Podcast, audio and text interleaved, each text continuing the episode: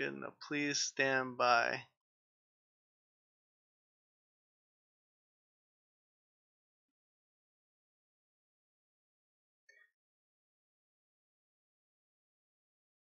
Reload here.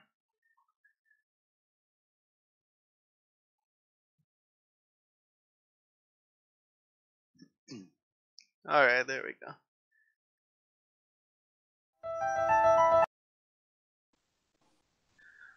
All right. Hello, everyone, and thank you for joining myself, Justin James Garcia, and Gary Wayne for the sixth episode of Ask Me Anything with Gary Wayne, author of the Genesis 6 Conspiracy. Gary, are you there? I am, and so happy to be back and uh, do our first live uh, video streaming. We've I've only done audio with you before, but I'm back at home and I have uh, my camera going and very much looking forward to the show tonight. Yes, and as everyone just heard, we are going to surprise everyone and we're going to be on video tonight. So, hello. and thank you for joining us. So, we are going to take 14 questions from a list that has been pre-made by people that have submitted their questions and then if we have the opportunity we're going to go into questions from the live chat so we thank you for joining us again uh, please, if you have any questions you'd like answered in a future episode, please email us at sacredwordpublishingllc at gmail.com. That's sacred word publishing llc at gmail.com. And please put the subject line AMAs with Gary, and we'll know that that question is for Gary. Uh, but other than that, we'll just get started with a quick prayer. Uh, it seems like the viewers are flooding in pretty quickly, so we'll give every time a, a quick moment to join in while we just uh, pray that Father Yah, we just lift you up. We thank you so much for this time, for this opportunity to join together with people who haven't had the opportunity to seek out all of the answers to the questions that they may have. And we thank you so much for anointing our brother Gary to be able to go on the search for those answers. And, and we thank you for the revelations that you have provided. We know all wisdom comes from you, and all truth is is you. You are the truth, and you are the way, and you are the life, Father. And you've given a sacrifice for us that we could receive eternal life. So we praise you and we thank you, Father, for you are the victorious one. You are valiant and you have overcome all temptation, all evil. You've you're not far from us, but you've come into the flesh and suffered that death. You've suffered torment that many of us can't comprehend, but you've done that and you've defeated that. You've defeated death, even, and given us that promise. And we thank you so much, Father. We just ask that you would unite us as one body in this end times generation to be able to join together in love and peace and hope, to be able to spread that hope with those people that are around us, Father. So as our hearts reach out for answers to questions that we have while we're studying, we pray that we'll always have a mind to be able to reach out to those people who don't have the same hope and the joy that you provide, Father. We just ask that you would be with us in this time and be with Gary specifically as he uh, receives this pop quiz. We just praise you. We thank you for all things. In the name of the Messiah, Amen. Amen. Amen. All right, uh, Gary, before we get started, would you like to let everyone know where they can get a copy of Genesis 6 Conspiracy and how they might be able to get a hold of you? Yeah, if you're looking to get a hold of me or get a signed copy of the Genesis 6 Conspiracy, go to my website, which is the Genesis6conspiracy.com. That's Genesis 6 with the number 6, conspiracy.com. And on the website, I have a generous excerpt on all 98 chapters, so you'll get a good feel for the book. I also have some interviews up if you want to see some other interviews. And you can also email me through the website uh, and ask me any questions, or if I uh, have some documents that I mentioned on the show tonight, uh, or other ones I've mentioned in the past that you want, get a hold of me through the website. And you can also connect through the website over to Amazon.com or Amazon.ca and barnesandnoble.com and to the Kindle format. So lots of ways to get uh, a hold of my book that's rather easy through the, the, website.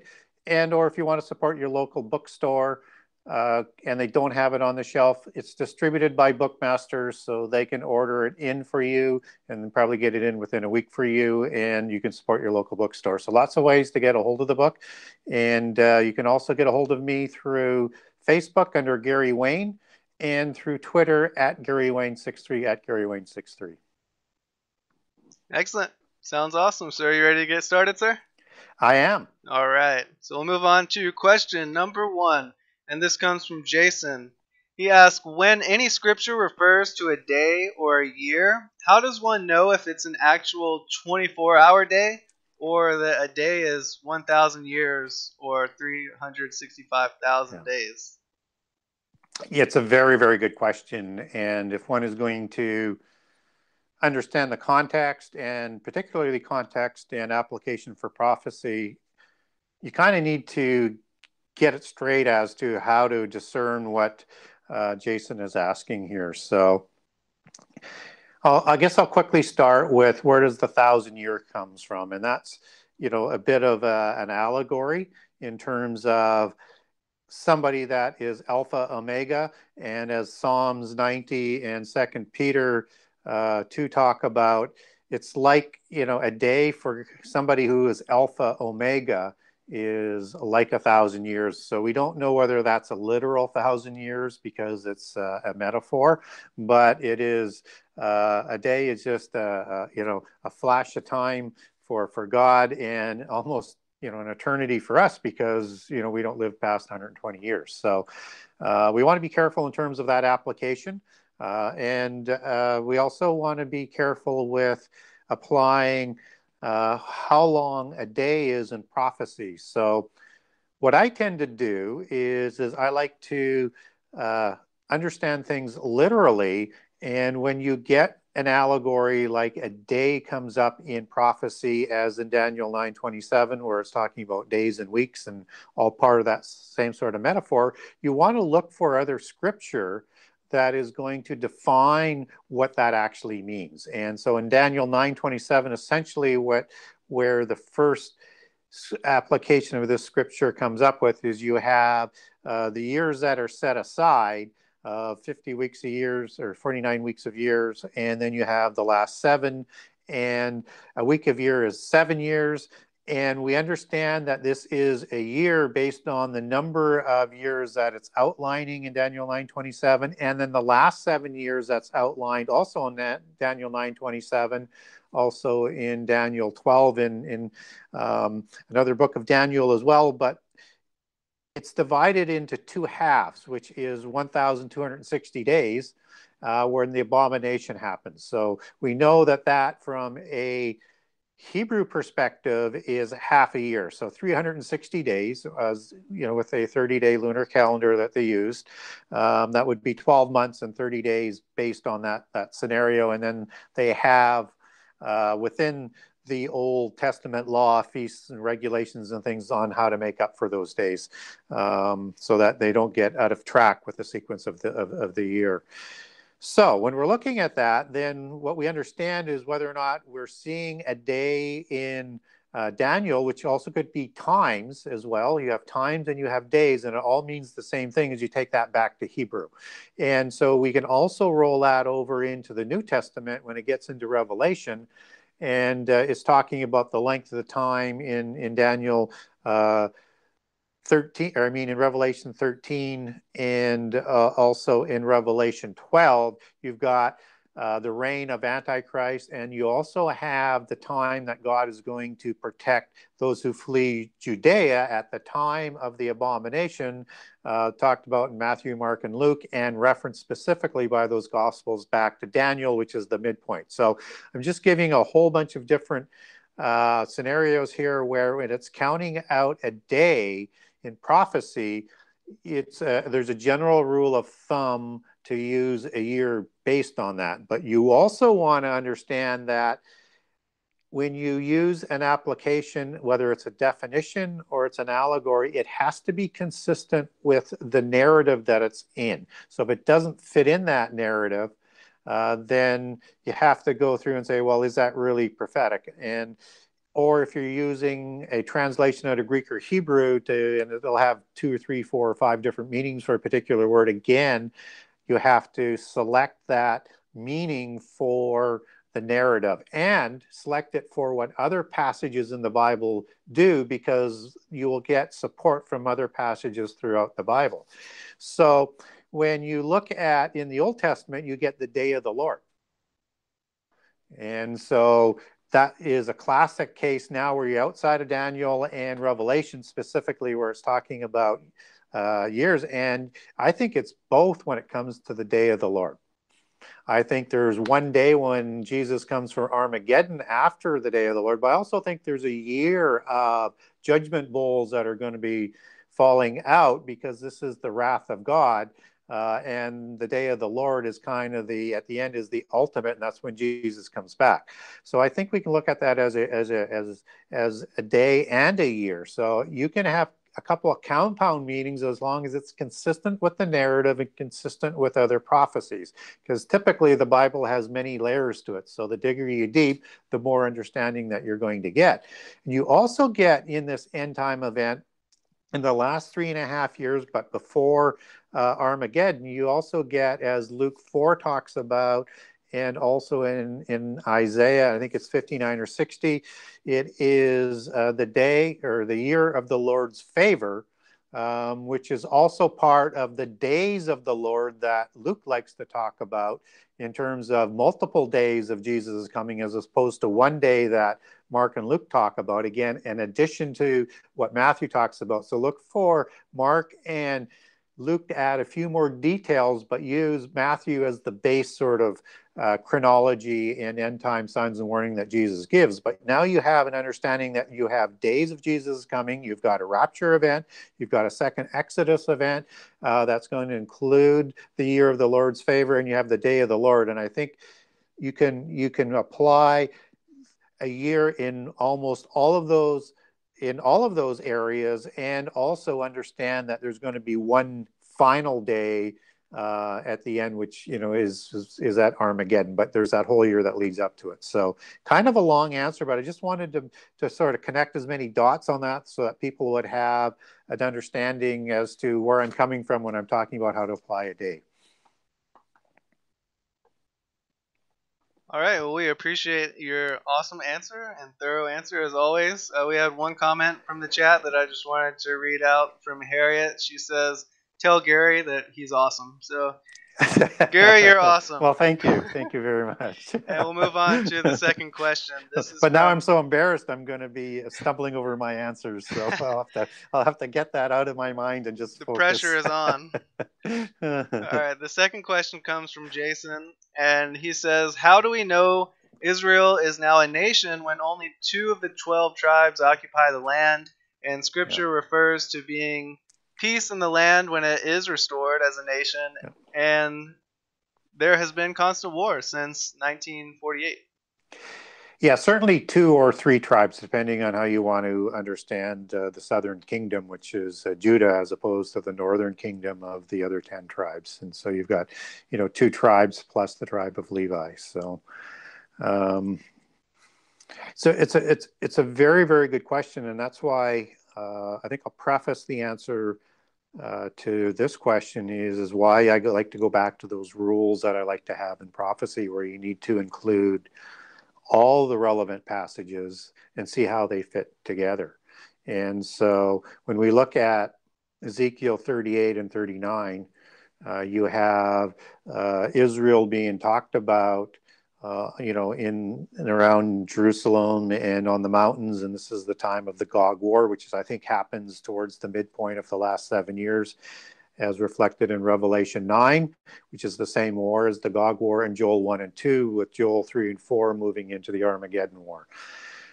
And so when we look at that, then uh, are we looking at all of Israel to be part of uh, what happens in the end time, or is it just the southern kingdom of Judah, which is visible Judah today because the 10 tribes of the northern kingdom were dispersed by Assyria in about 721 BC and lost to the four corners of the earth in all the nations around the world. Now, they are going to awaken in the end time.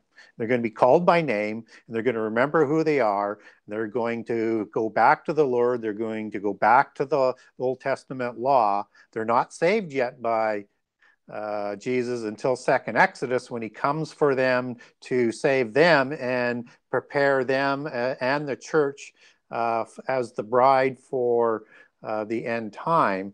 But they will awaken. So if we go back to the Holy Covenant that's talked about in the Old Testament, and particularly in Deuteronomy, this is prophesied that if they don't uphold the covenant, that they'll have they'll suffer the curses of the covenant. And so humankind's destiny as it is being worked out through the nation of Israel is not being worked out through the blessings of the covenant because they violated the covenant and Israel was on the north was dispersed and then later Judah was dispersed because they also violated the covenant but they remain visible and in the Holy Covenant, it's prophesied that in the end time, he will regather them. They will remember who they are, and they will come back to the Lord. And they'll be led by Jesus in Second Exodus. Not that part's not in Deuteronomy 2, but you get that with other verses throughout the Bible. So when does that happen? That's around what I was talking about earlier with the year of the Lord's favor right? When Jesus is going to free the prisoners, as in Micah, and they're going to have the have their King and their Lord Jesus as the one that's leading them in in this Exodus. So this is going to happen in the last three and a half years, and after the midpoint, and after the Gog War. So I don't think that we're looking for all of Israel. Uh, is my point on this for uh, how do we know this is the end time? And, and just before I get into that, in terms of them as part of the end time, or this verse, or Israel being in Israel today, I'll back up with what I'm saying in terms of this is only going to be the southern kingdom that's going to be referred to when we start to bring in the Daniel prophecies that I was talking about in Daniel 9, Daniel uh, 10, Daniel 11, Daniel 12. It's only talking about Judah, the southern kingdom back around in, in the land of the covenant at the time of the abomination and just before that the first three and a half years where they're going to be able to do the sacrifice on a wing of the covenant and then I also look at the New Testament to back that up. So again, when Jesus is talking to the southern kingdom, Judah, even though the message is for Israel and Christians as well, to the elect, which is also the Christians, and as it's defined in Strong's as those who are saved by Jesus and followers, followers, followers of Jesus. So the whole bride is he's talking to, not just one portion, is what uh, a lot of people portray. Um, I have a document on that if people want it, by the way. Um, and so when we're talking, when he's when Jesus is talking to the disciples who are all of the southern kingdom, uh, he is talking about the signs of his second coming. And at the midpoint of those signs is the abomination. And then comes another tribulation. Um, and also followed by descriptions of his of his coming with the, with the sign in the sky and sending out the elect uh, the angels to, to collect the elect. So this is when it references back to Daniel. So this is Judah.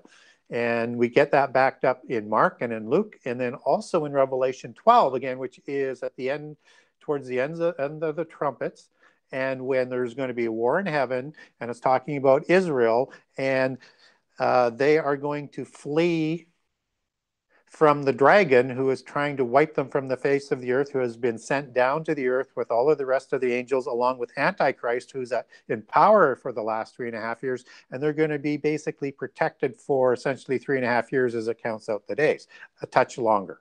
Um, again, that's going to match up with uh, what you have in Daniel. But what's relevant about that is that it's the people of Judea in the four Gospels of Matthew, Mark, and, and Luke, or the three Gospels that are describing this fleeing that happens at the abomination. So clearly, it's Judah that, to me, it's it's Judah in the land of the covenant.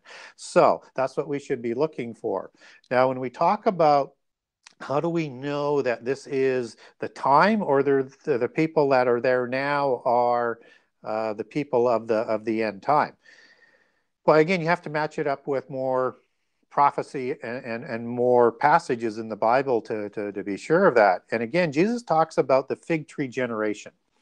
uh, again in the same set of signs as he's talking about. And at the end of the signs, and the fig tree generation is either 40 years, as it's talked about as the length of a king, or 70 years, uh, as it's talked about again, I, I, believe in the Psalms, and 120 years in Genesis. So depends on when that clock starts to kick as to if this is the last generation, and I think it is the fig tree generation uh, when that kicked off. So if it was 1947, which is the first declaration, and the battle happens in 48 for the freedom, you use 70 or 120 years because we're past a year a reign of a king for 40 years, and that puts you you know, somewhere between using seven years at 2017 for the Messianic period is what the Jew, Jewish people would describe it as. Or is it 1967 for Jerusalem, which I think it is, and I'll explain that in a second, um, which would give you a count of, uh, you know, uh, if it's 70 years up to 2037, but if it's another you know 50 years beyond that then because it's a 120 year generation that's what we don't know. What we do know is it's likely the fig tree generation because we have judah there and jesus uh, as recorded by matthew is the one who curses the fig tree. And in bible prophecy the southern kingdom is the fig tree of the garden and the vine is the lost tribes of Israel. So again, when you're looking at prophecy, apply the allegories of those prophecy to those people. Just as when you're applying prophecy uh, in the Old Testament, if it says Judah, apply that to the southern kingdom. If it says Israel, be careful because it could mean all the tribes of Israel, but typically it's going to be the northern kingdom as with when it says Jacob, it's going to be the northern people. So again, that's typically how you're going to, to apply it. So I think that we are in the fig tree generation, and I think that uh, Jesus used the fig tree for two reasons. One, he cursed the fig tree, and then when you see the fig tree bloom, he's referencing back what he taught, and that Judah is called the fig tree in prophecy. And I would look for Jerusalem because that's where the sacrifice is going to take place. That's the holy city from eternity uh, before, however long that is. And it is the city where the temple is. And Israel or Judah did not take the uh, city of Jerusalem until 1967. So uh, that's how I would define how you're going to apply prophecy for who Israel is, who Judah is, and how we can now assign that to the end time and start matching up all of the other prophecies. And I think when you do that, whichever prophecy that you now start looking at, you'll understand that when it mentions Judah in the end time, it is different for end time prophecy than it is for Israel. That's because they have two different destinies as set out in, in, in the Holy Covenant. But soon, Israel will start awakening. Amen. We really appreciate your thorough answer once again. Uh, we'll go ahead and move on to the next question. And this comes from Switch. He says, Are the Emerald Tablets in relation to biblical narrative? Flood, Atlantis, Egypt, fallen angels, since you mentioned Atlantis?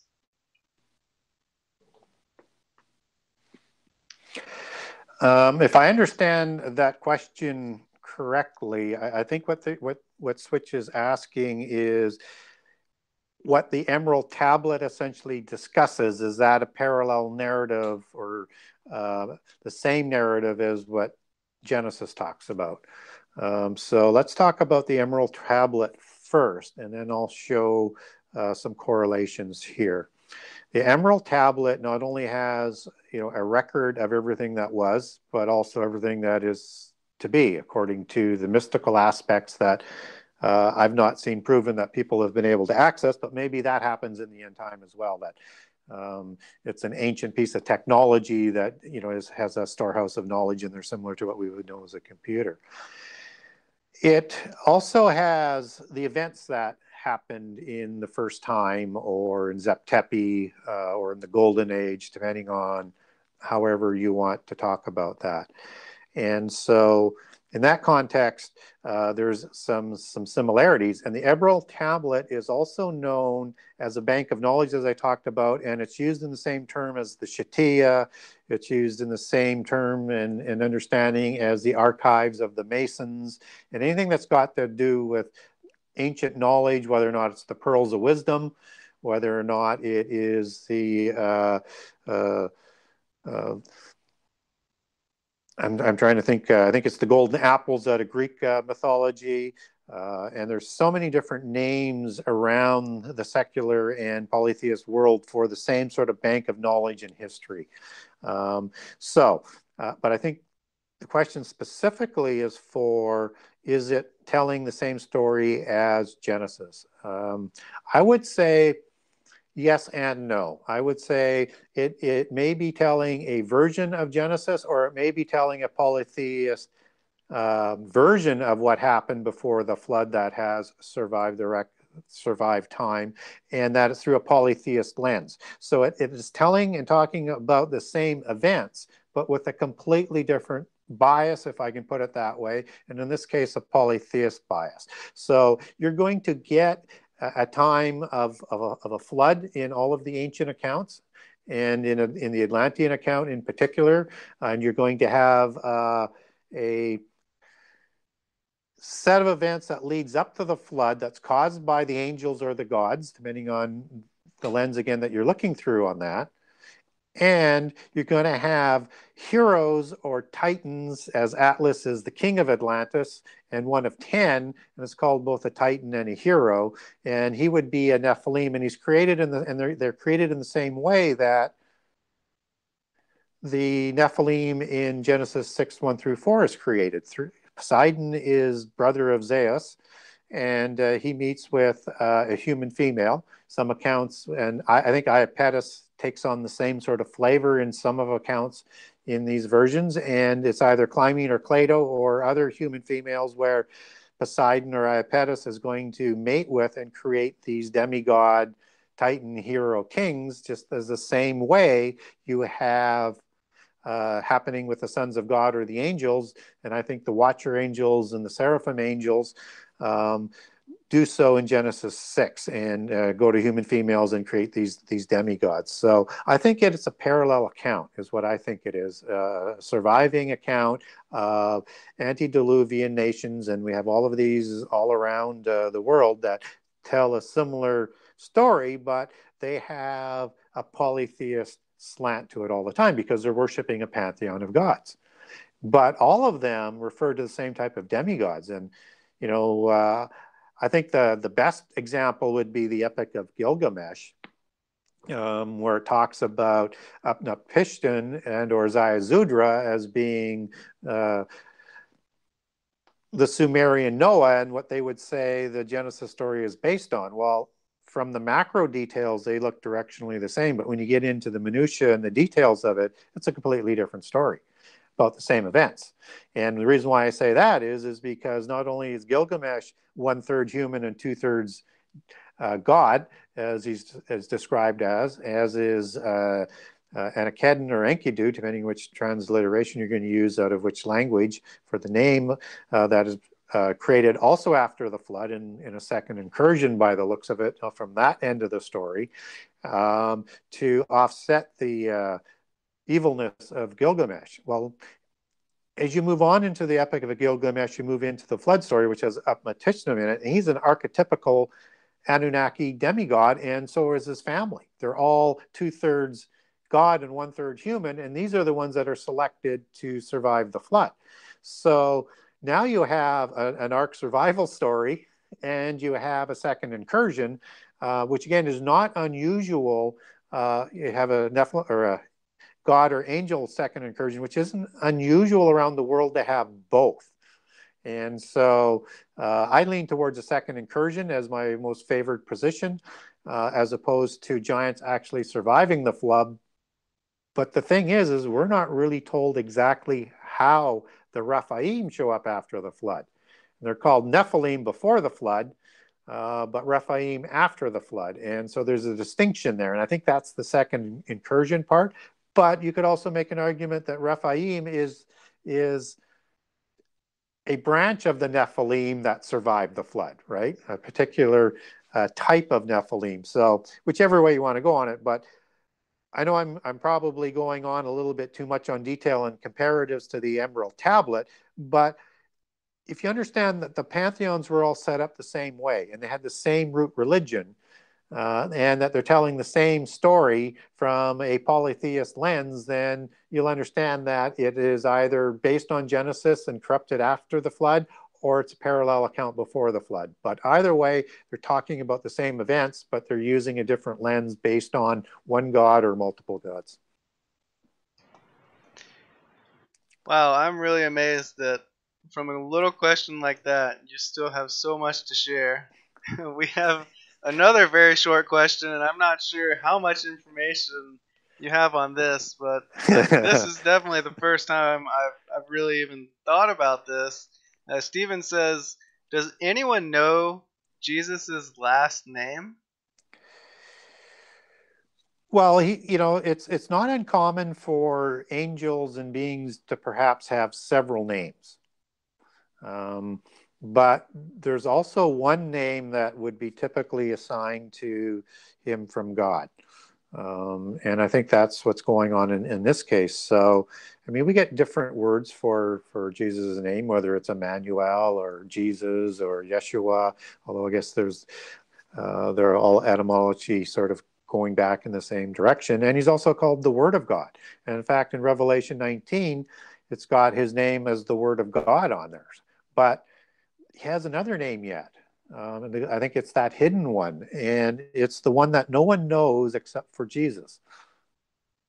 And that's Revelation 19:13. So, um, and I think if somebody did were able to get a hold of the name that God provided it, or Jesus provided it, or somebody provided it, um, we wouldn't be able to pronounce it, and we wouldn't understand it. So, I'm not so sure it would be even helpful to know that name that's uh, hidden only known by Jesus uh, because we don't have the omnipotent alpha omega intelligence that Jesus and God have. So, um, does he have a second name? Um, that could also mean does he have a name that would be uh, uh, like what we have today, a first name and a last name?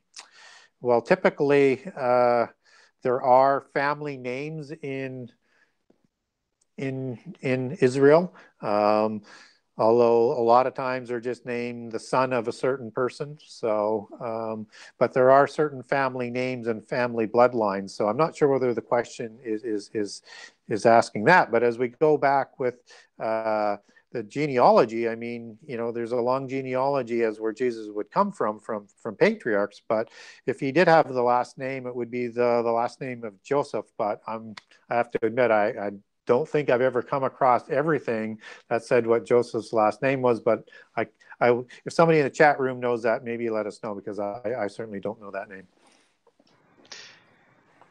Yes, uh, neither do I. Maybe the Messiah, Son of God. I'm, not, I'm not sure.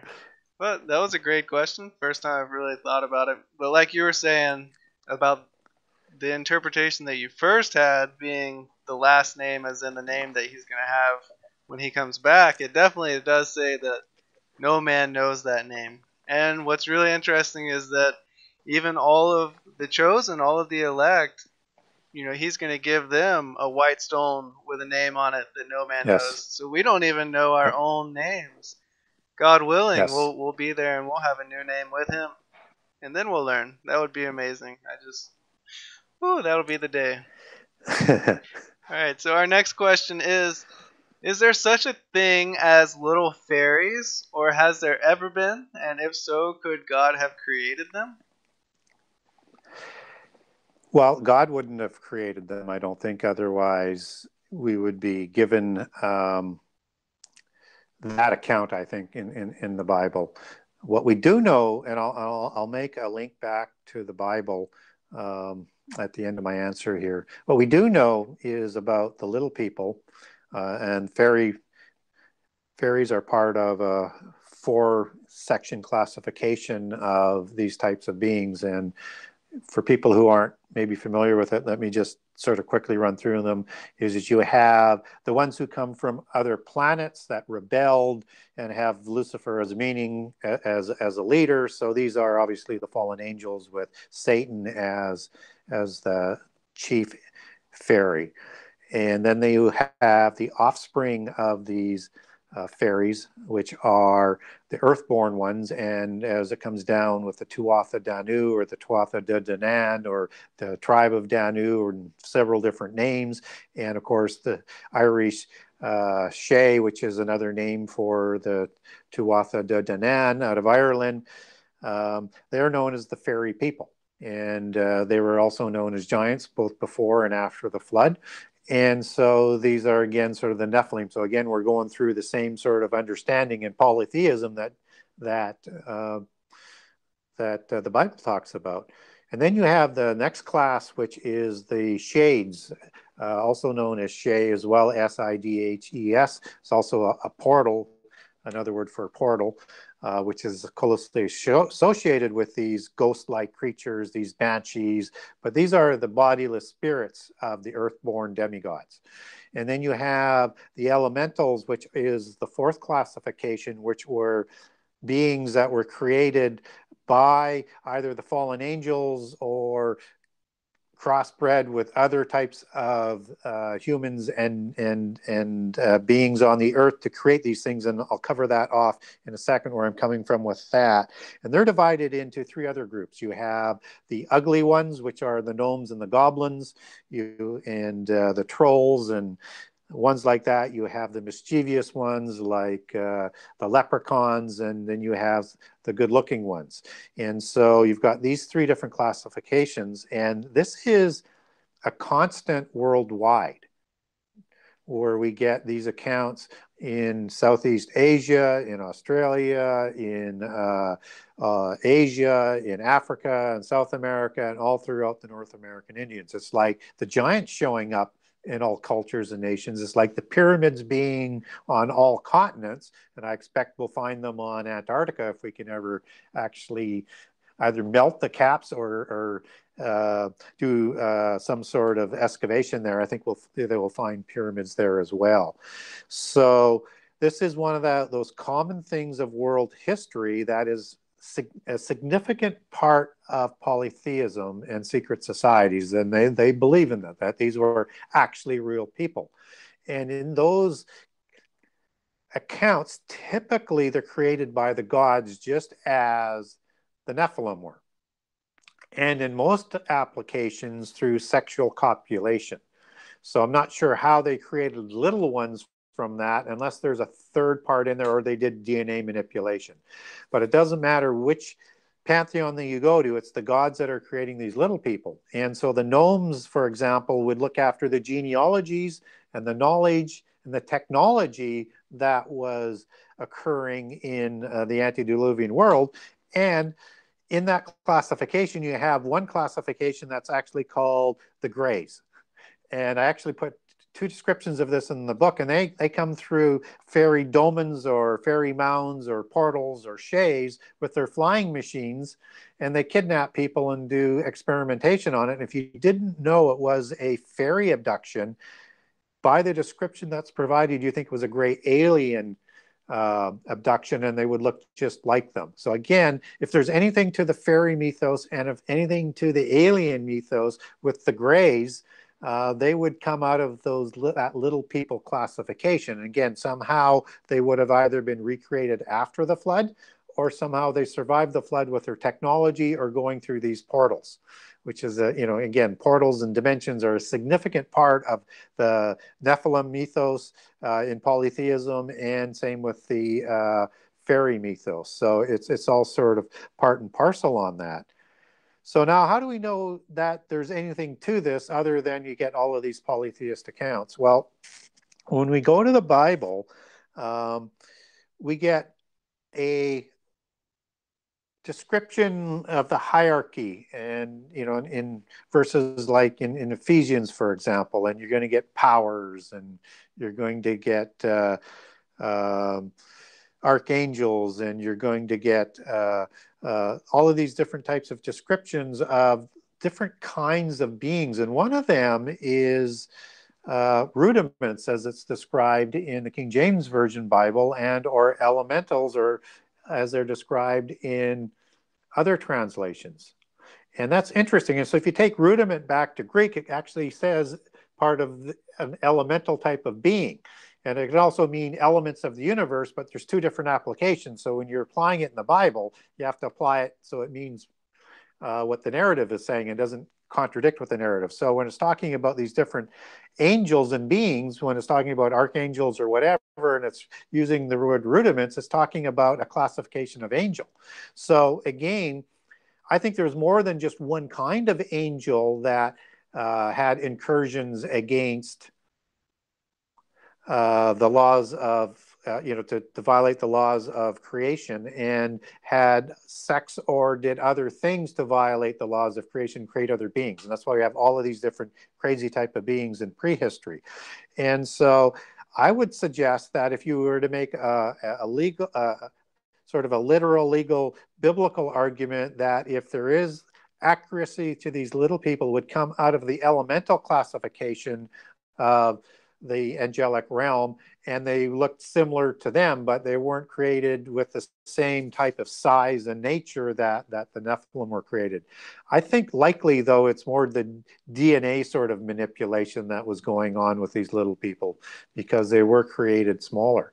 And we see all of this reflected in a lot of literature, so that each of these types of individuals had a specific sort of assignment and role in the overall organizational structure of these gods and of the of the giants. And just as I talked about the gnomes having aspects of uh, guarding knowledge and technology, you have like let's say in the Lord of Rings, you have hobbits and you have um, I'm trying to think of the uh, the uh, the uh, another little one that are actually miners and make weapons and they live in the mountains um, it slips me uh, dwarves uh, is what they are and then you have the elves and there's two different sizes of elves in polytheism one sort of a giant noble elf as which is a an allegory for the Nephilim in terms of their descriptions, and they're shown as these royal kings in Lord of the Rings.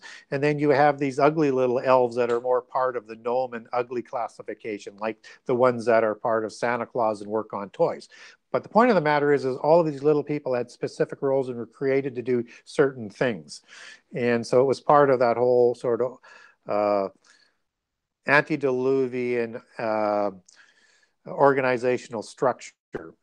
So we don't have something that's a smoking gun verse in the Bible to say that they existed, but there's definitely a, a, connection to it. And when you get into polytheism, when they look at elementals and define that, that actually again gets into a lower class as it's as it's described and defined, a lower class of a demigod kind of being, um, but right at the bottom level.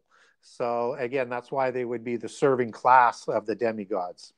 So best way I can answer that, I wouldn't rule it out, um, but we want to be very careful as to who they are and how we understand who they are if they actually do exist, and do be prepared for that uh, in the end time because I think they're going to be disguised as part of the alien deception.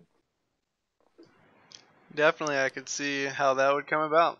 Uh, thank you again for that thorough answer. I will move on to the next question that comes from Susan.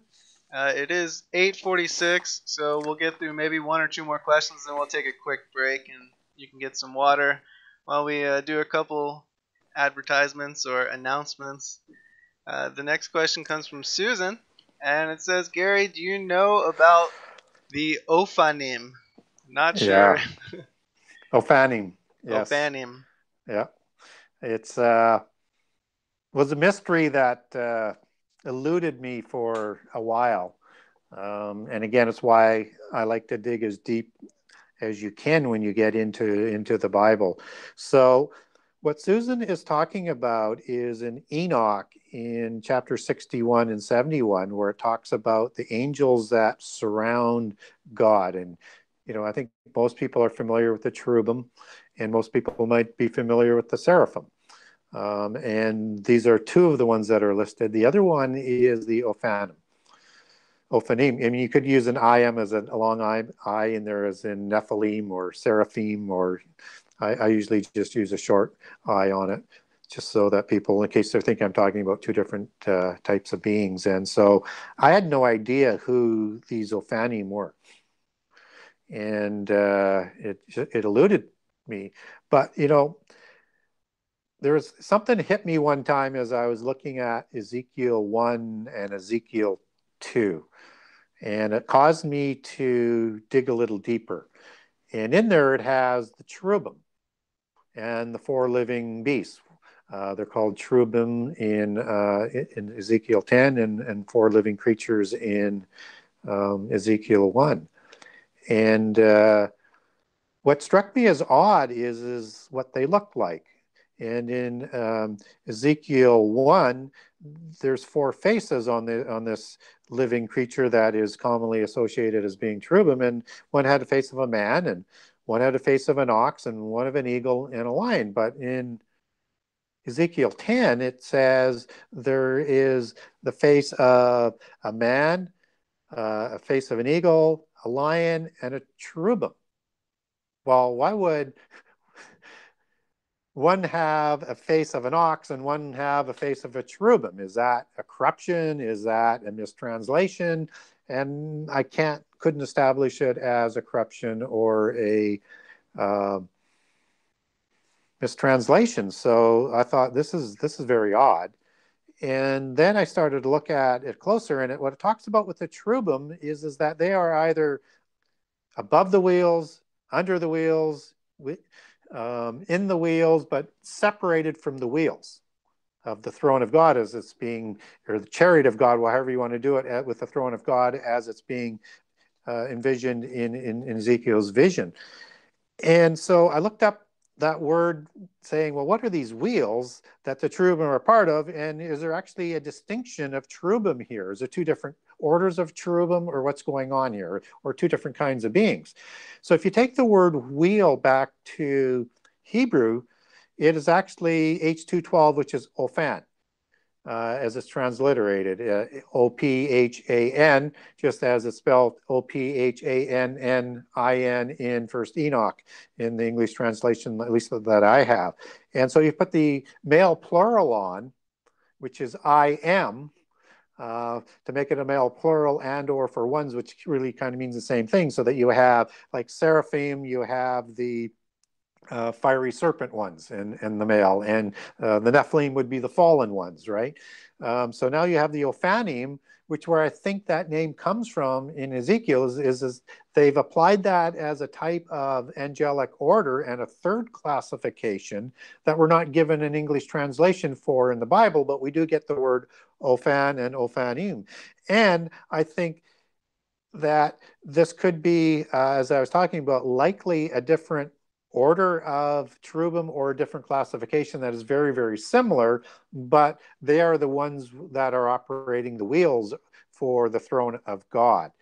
And so you have to be a little bit careful though, because if you take wheel back in some applications in the Bible, it doesn't go back to Ophan. It actually goes back to Gilgal.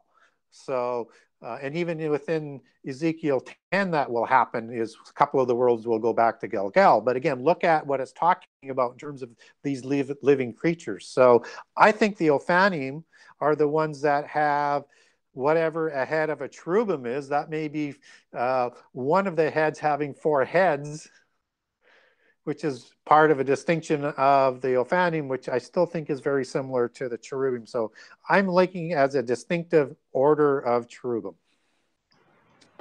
Very, very interesting. Uh, definitely, that's something that catches me off guard when I'm reading through the description. It's just so difficult to understand that there really are these creatures out here, these cherubim. I mean, it's pretty amazing.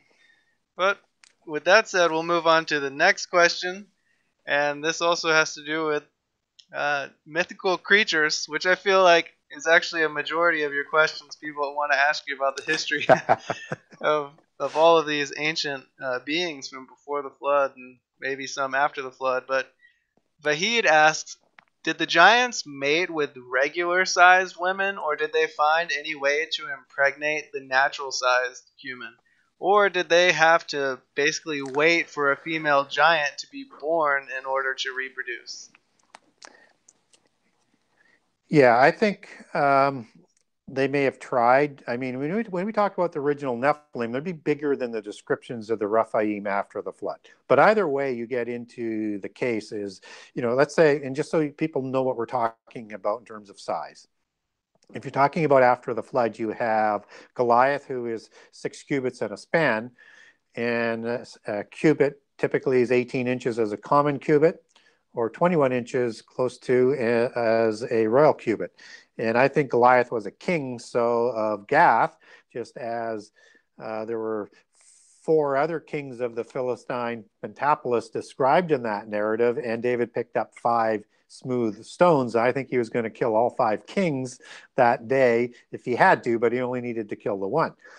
And so Goliath, in that case, would be somewhere nine feet nine inches to uh, 11 feet three inches, uh, depending on which way you're going to define cubit. And so they were also known to be, uh, in comparison to humans, they were known to be a two to one height to width ratio. Uh, humans typically, on average, are three to one. So they would be significantly wider and stockier. So these were muscular, strong, huge individuals. So as you try, start to sort of start to proportion that down to the size that would do the act of uh, creating uh, offspring with human females, you could probably make a case that the ones after the flood may have been able to copulate with human females. Um, uh, and uh, physically get that done. It's to me that's a judgment call. Um, but before the flood, when they are somewhere between 20 and 50 feet tall, or 40 feet tall, it would be the general conclusion. Although Enoch talks about an ell, um, and in the other translation, because there's two different translations that uh, Enoch comes out of is Aramaic and Ge'ez. We don't have an original Hebrew manuscript, so which is why it's you have to be a little bit careful sometimes with with, with these ones where we don't have the original Hebrew manuscript. Uh, in in the whole manuscript, there are some pieces of of, of Enoch, um, but typically, um, if that was a cubit, that would make them 450 feet tall and even taller if it was a royal cubit. Uh, which would now takes it right out of the possibility. I don't think they're that big. We just don't know how big an ell was. Um, so, and I think that word should be ell as, as opposed to cubit in, in the translation. But again, we don't have the original Hebrew. So, if they're 20 to 40 feet tall, I don't think that uh, human females are going to survive a sexual act with a being that big, period. So, how did that happen then? And again, possibly, it, they, it, you know, you have the same issue after the flood.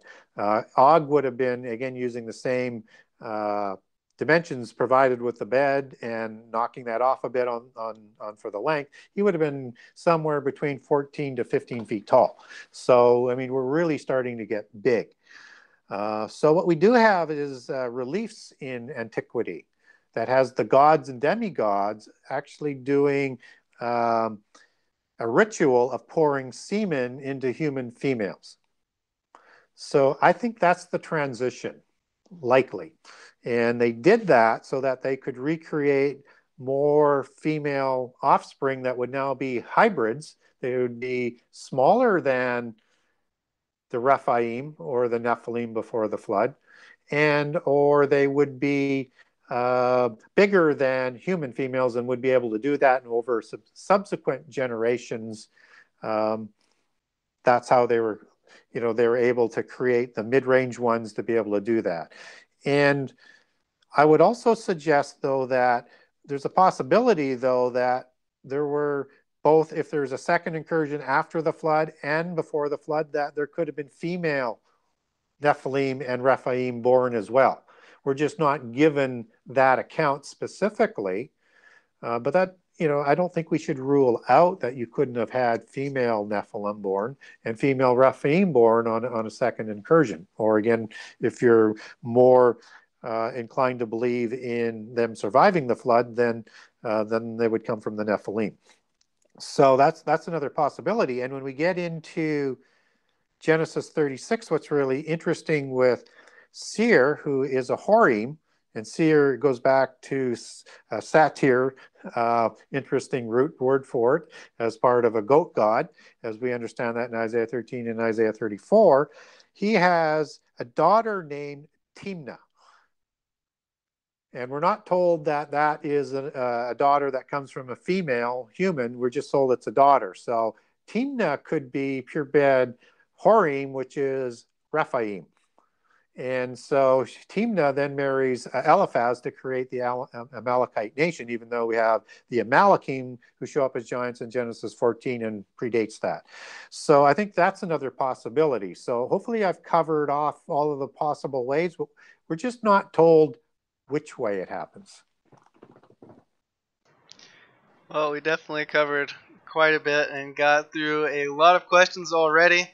Uh, I'm excited to get back from the break and to go ahead and get through as many more questions from the list, and then hopefully we'll have some time at the end of the show for everyone's live questions. Uh, so we'll start the speed round later on, but before we get to the next hour, I want to go ahead and give you a, a quick time to take a break.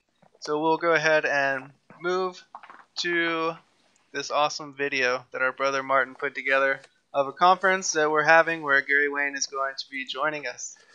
So please uh, enjoy. Sacred Word Revealed comes to Atlanta, Georgia on March 27th through 29th, 2020. Purposed to reveal end times mysteries, to prepare the final generation, we must don the Full Armor of God, featuring Zen Garcia, Gary Wayne, Stephen and Yana Ben Noon, Dr. Stephen Pidgeon, Justin James Garcia,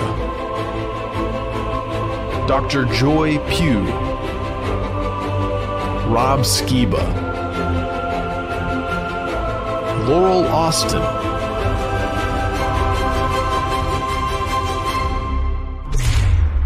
Buy your tickets now at sacredwordrevealed.com. All right, thank you everybody for joining us again for this sixth episode of AMAs with Gary Wayne. And yes, Gary is going to be joining us for the conference in Atlanta, Georgia next year.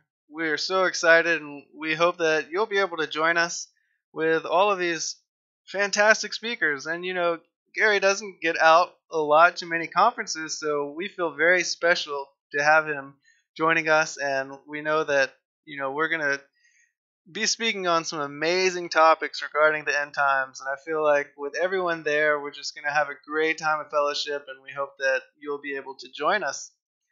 Uh, for the next announcement, I just want to remind everybody that every Saturday at 7 p.m. Eastern Time, we do have our Digital Readers Club, and this month we're covering the Great Commission 2.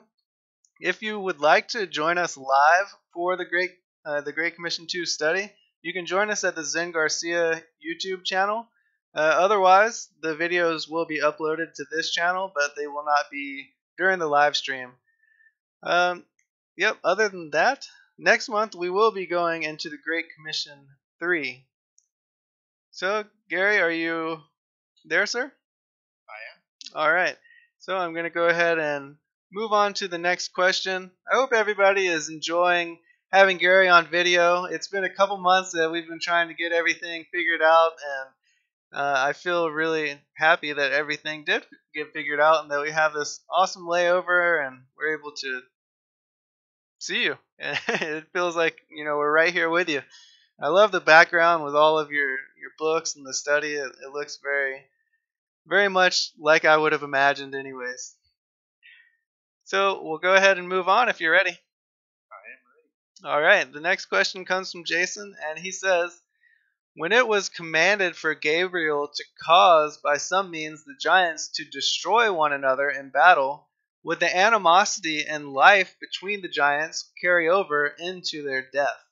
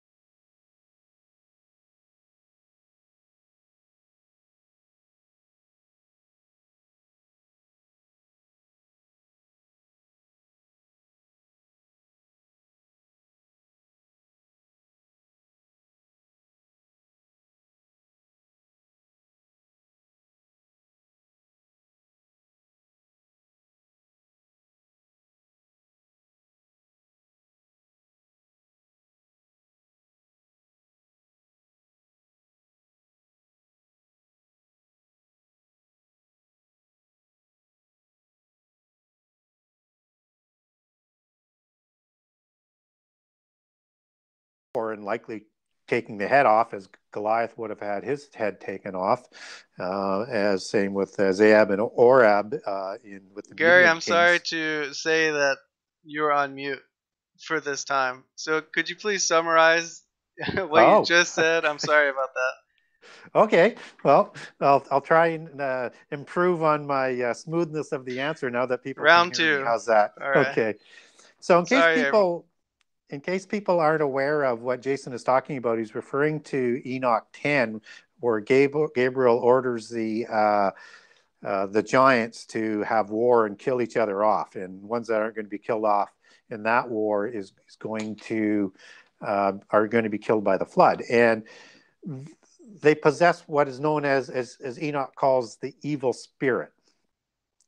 And uh, this is a spirit that is going to continue to oppress um, humankind, um, just as the giants did, as described in, in Enoch 10 and other verses uh, in Enoch uh, while they were still alive.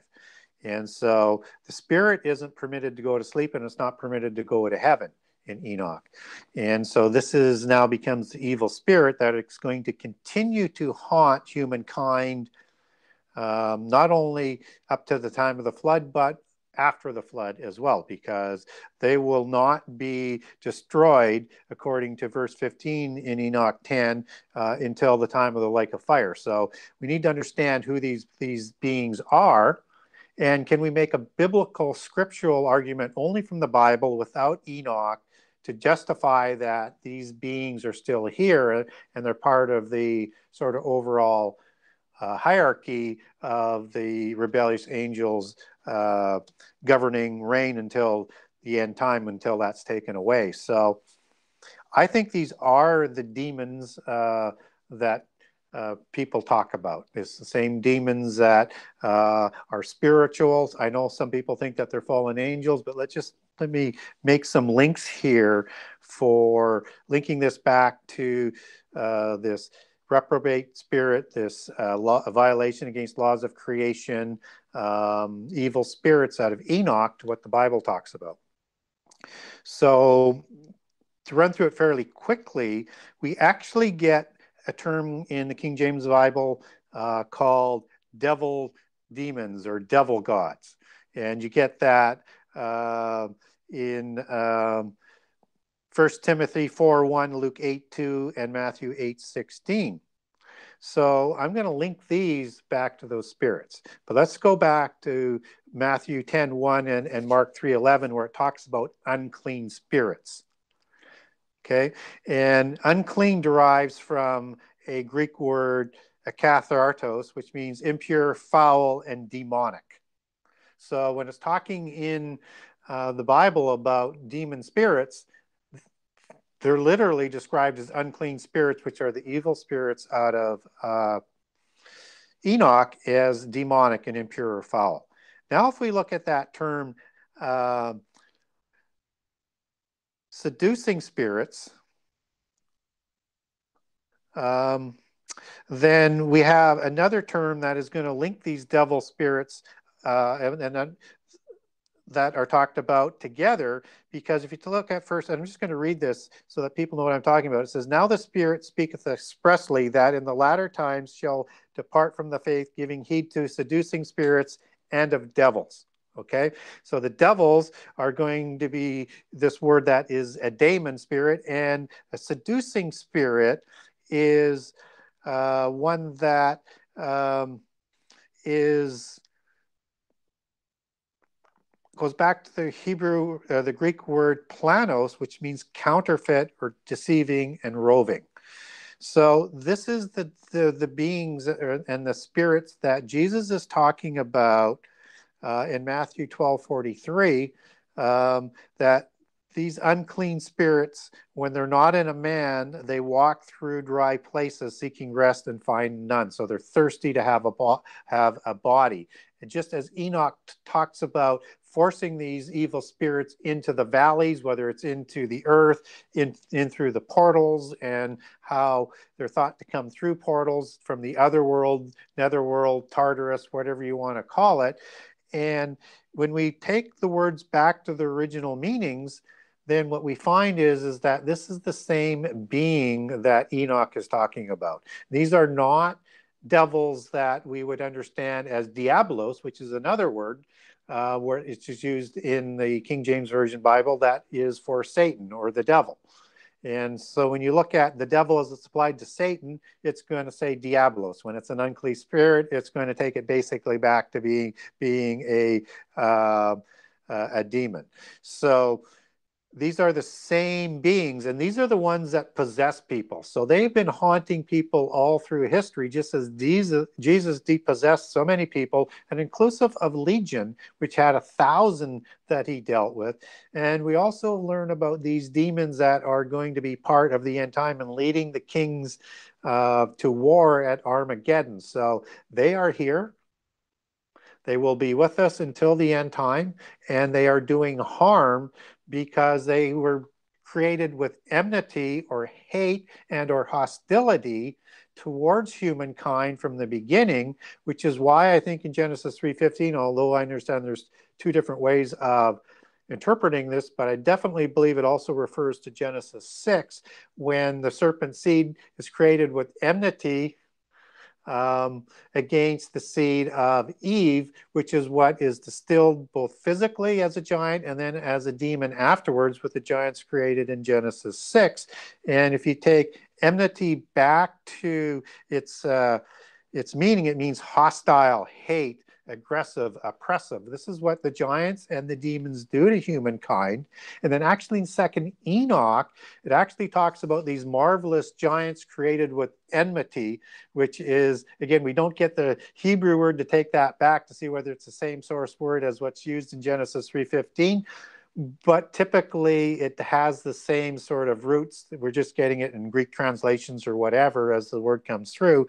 But in the secret book of Enoch, generally thought to be uh, part of Second Enoch, uses the word enmity with giants, and I think that's not. I do not think that that is a coincidence. So, to quickly summarize, yes, these are uh, the bodiless spirits of the giants. They still have that enmity. They've had it since they've died, and they will continue to harm humankind and try and lead us astray until the end time when they're sent to the lake of fire with the fallen angels. Definitely. One of the only downsides to studying the book of Enoch and the extra biblical texts is that we don't have a concordance and we can't yes. refer back to the original manuscripts and the original language that they were written in. You know, one of the things that you said that made me think about fasting was how these disembodied spirits are always roaming around because they're so thirsty and they want to fill up a body and you know possessed people just want to devour right devour devour and i was thinking when the messiah said uh, to his disciples when they were having a problem casting out certain demons, he said the only way to cast these kinds out is through prayer and fasting.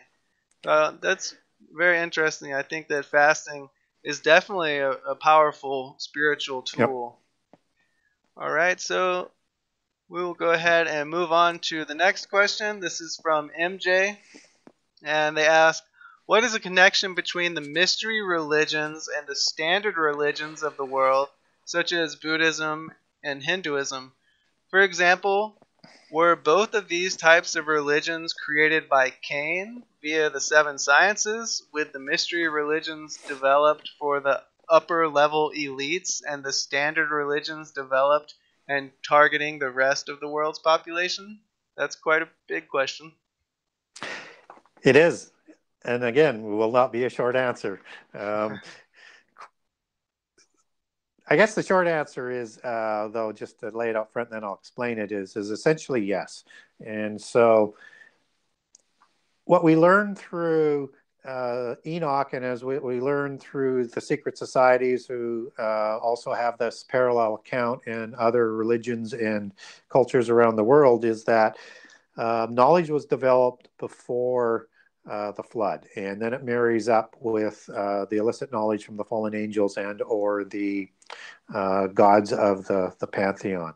And in the Gnostic and secret society accounts, this knowledge uh, that marries up is first learned in Eden with Adam taught to God, who teaches it to Cain, who uh, kills Abel, and it, this knowledge will also pass on to Seth as as their uh, line of thought goes. But Seth uses it for good, Cain uses it for evil, teaches it to his son Enoch, who separates it into the seven sciences that we now know as the seven liberal arts. And uh, out of this, and to develop this knowledge they are going to he he splits it up into seven disciplines. And out of that seven disciplines comes how you develop it. One is through the secret societies and this is where freemasonry and all secret societies take their origin back to is this knowledge and into the mystical religions which is going to be uh, essentially uh, the same type of organization but with with a sort of a different kind of broader focus as opposed to the single focus of the secret societies because they're both part of the same religion. This is called Enochian mysticism. And this is what is uh, hidden in the 36,525 books uh, stacked on nine vaults underneath the pyramids that are hidden before the flood so that all of this knowledge and religion wouldn't be lost. So somehow this religion crosses the flood. And uh, in, again, these accounts, uh, they talk about Hermes, which is one of the great patriarchs of the Gnostic religions and Greek religions and uh, uh, some other Mediterranean religions, he finds the, uh, the two pillars of Lamech, the two pillars of Enoch, there's different accounts of that, and finds this knowledge under the pyramid. He brings it back to Nimrod, and they start applying this knowledge um, that was married with that illicit knowledge from heaven before the flood that accelerated it, that destroyed the antediluvian world. And so this starts at Babel again. So this is the post-diluvian side, which uh, starts all of the different pantheons around the world. So after Babel, you get a confusion of languages and people leaving, and the two main centers of this religion being uh, continued with access to the direct knowledge in Sumer, which is Shinar, uh, where uh, Nimrod was, and he stays there, and he develops that with as, as a Chaldean or in Babylon, and then passes it down through the various Mesopotamian civilizations that are going to continue with that, that we would know as the Magi or the wise ones, right? This is that religion. And then you have Egypt, where Hermes, according to their accounts, travels with Mizraim to Egypt. And of course, that's where the knowledge was all stored. So um, they probably either kept it there and only took what they needed at Babel or took all, you know, copies of that knowledge back to, to Egypt. And so these are the two pillars of polytheism after the flood. Now, what happens after Egypt is, is that religion is now disseminated to all the Mediterranean cultures and has people are extending out from um, the Babel or the Egypt area. And as we get into India and China, as we go further east, that is coming out of the Mesopotamian route. Uh, so out of the Nimrod side. And it's carried over uh, with the Aryans, who Nephilim or who Nimrod is thought to have intermarried with. Um, and these are the same uh, Nephilim Aryans that uh, would be known as the Kassites or the Mitanni, started the Mitanni dynasty, the Maryannu. So it's the western branch of these roving Rephaim after the flood that Nimrod is going to intermarry with. And the other part of this group is going to go into um, India and then start Hinduism, and then that gets exported to China with uh, the ancient religion of Taoism and then spreads to Southeast Asia. So what you see is from the two epicenters after Babel is the same pantheon being taken around the whole world, which is why all of the gods have sort of similar sort of positions, just with different names. They have the same type of rituals because it's the same root religion, just with vernacular names and maybe some additional vernacular local rituals. But it all goes back to the root Enochian religion that destroyed the antediluvian world and was a big part of cause of the flood, and which is why Babylon of the end time is the allegory that's rooted in Babel and Enochian mysticism, and the second apocalypse is by fire as opposed to water. And so, again, it really helps to understand prehistory, to understand the allegories of where some of this meaning is coming from. And this is the religion that the seven empires ride on because this was the organizational structure after the flood, just as it was before the flood, where you have a Nephilim or Rephaim king after the flood. Uh, with the mystical religion that is forced on all people um, and will be again in the end time. All right, I feel like you have probably already answered the next question that also comes from MJ in that thorough answer. She also asked, What is the connection between Eastern religions of the world and the Western religions, and did they both develop from the same source? Extending back to the fallen angels, I feel like you just answered that. Do you want to just touch a little more on that?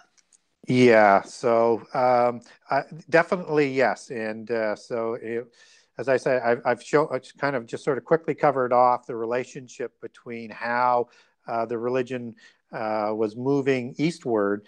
And for people who may be a little bit more aware of some of the ancient, more mystical religions, um, you have a religion called Mithricism, which was around at the time of Jesus and was the time was the uh, dominating one of the dominating religions in of Rome at that time and particularly within the military. Well, Mithricism uh, comes out of an older religion called Zoroastrianism.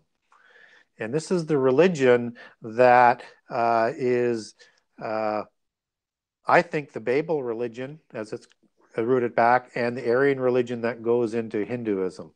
Uh, and you have the same gods in that Mesopotamian religion um, as you have in the Hindu religion with uh, identical names, except for a little bit of transliteration spelling and, and same positions. So I think that's a direct correlation, and that's that root religion that shows up after the flood very early on called Zoroastrianism.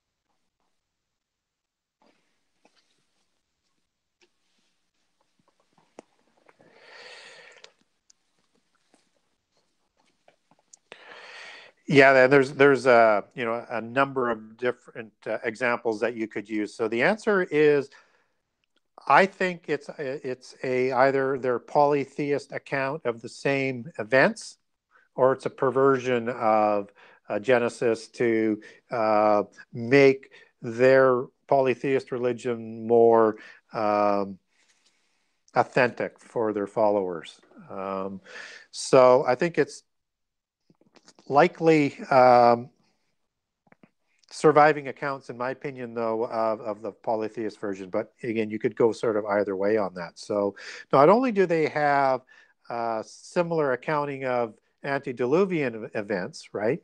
So they all have flood stories. They all have these gods giving knowledge. They all have them procreating human beings. Um, things go bad in the antediluvian world and they create all of these reprobate beings and all these religions. So you're you're telling specific accounts of prehistory.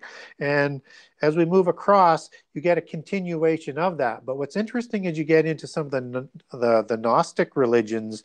And in terms of the perversion that starts to go go on with it i like the gnostic religion because again that's what we understand that comes out of the secret societies in, in, in the west.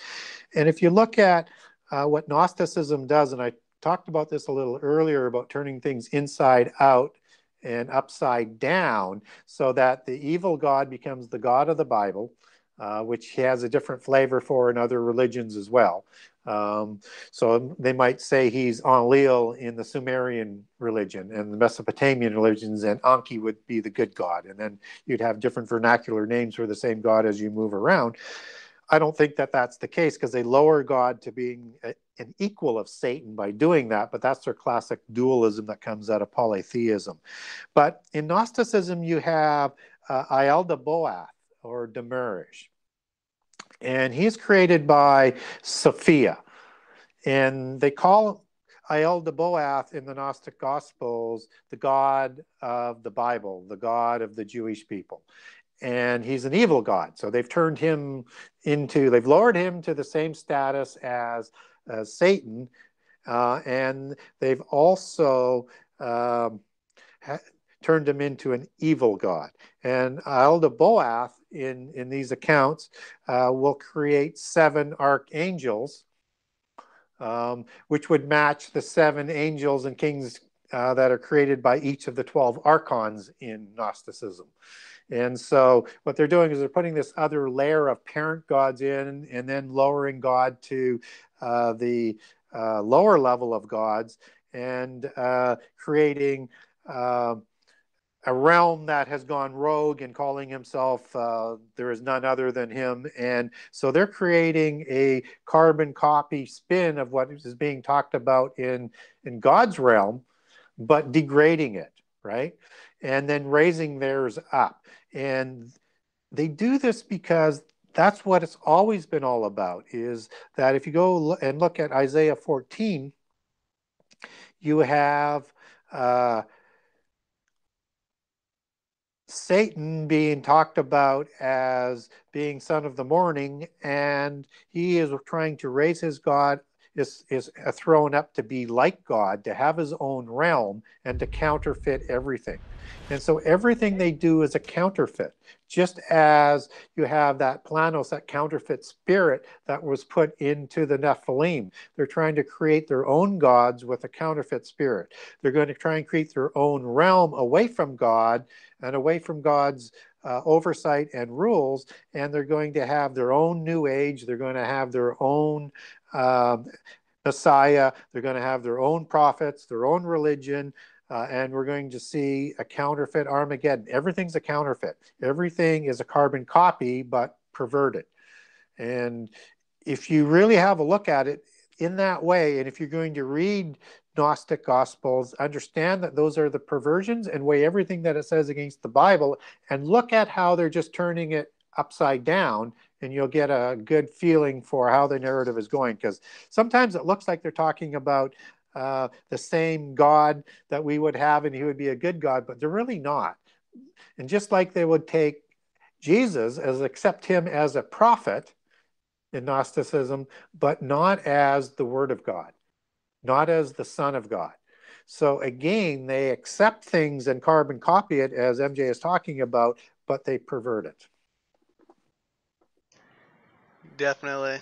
Uh, that that is really a great study for anyone to go down to do is how all of those ancient religions interconnect because that in itself is kind of proof that it's part of the big picture that you can put together to really come to find out that the Messiah is the truth. Just the fact that they've been trying to knock off the truth.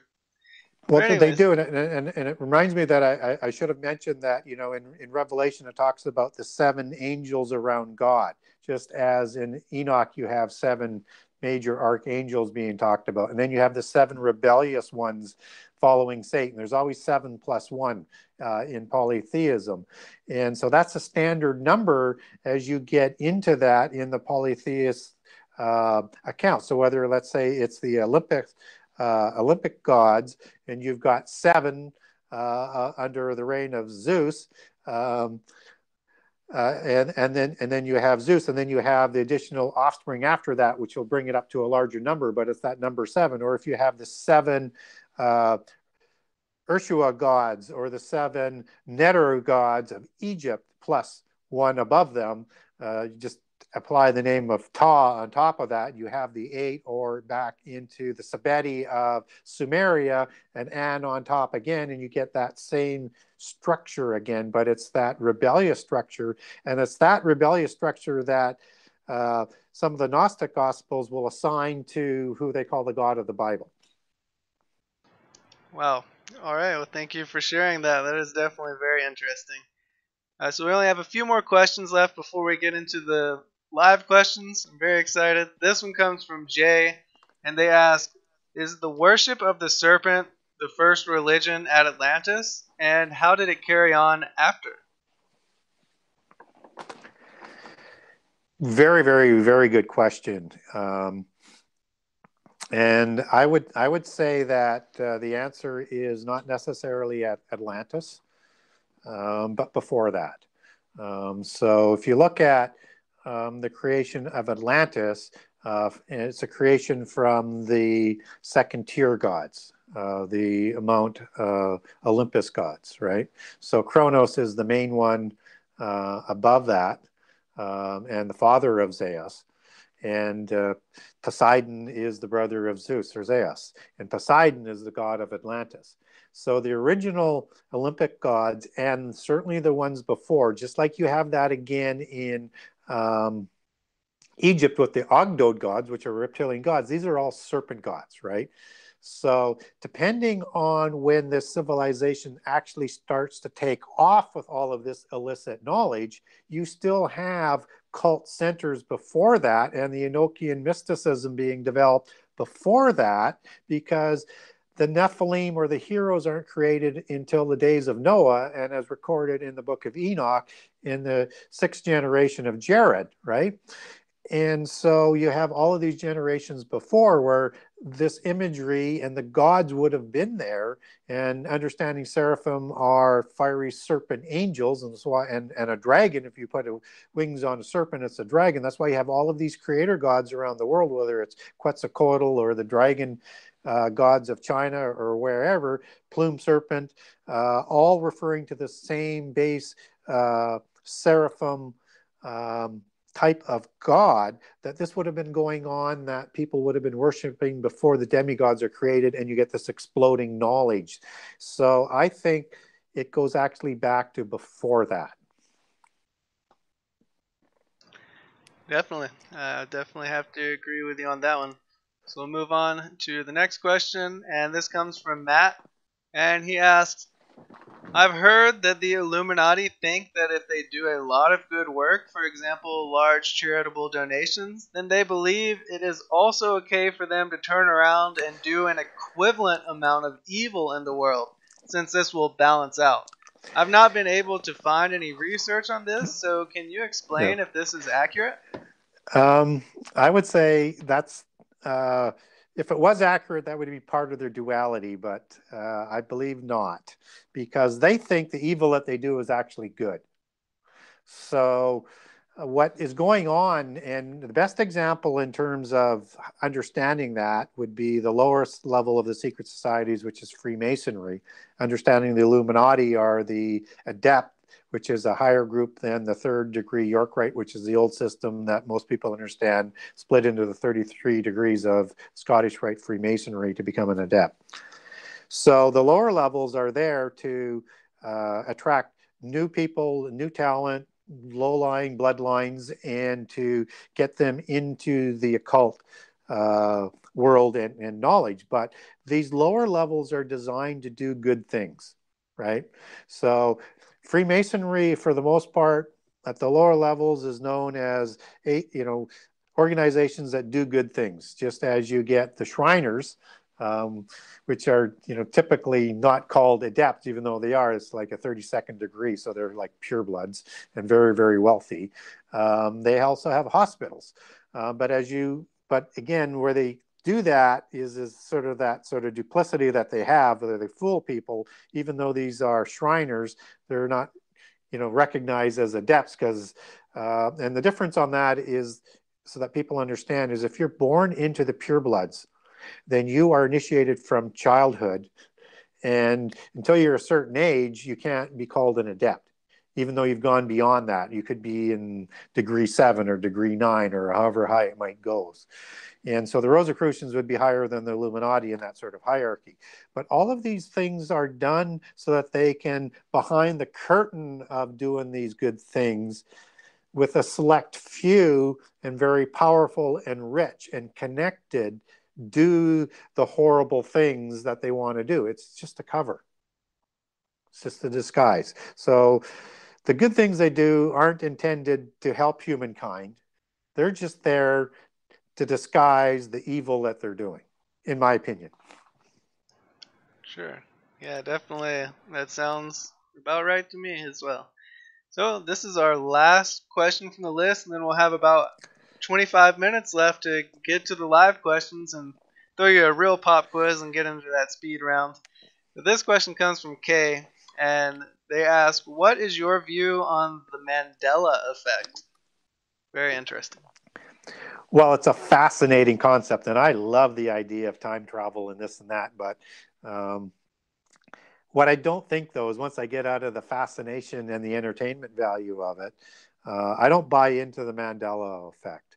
Uh, and I'm not saying that it's not possible to do it, but I think if you could time travel and make things change, um, then we'd see a lot more changes and things would be uh, very mixed up. And there's no way the ordained times could come about.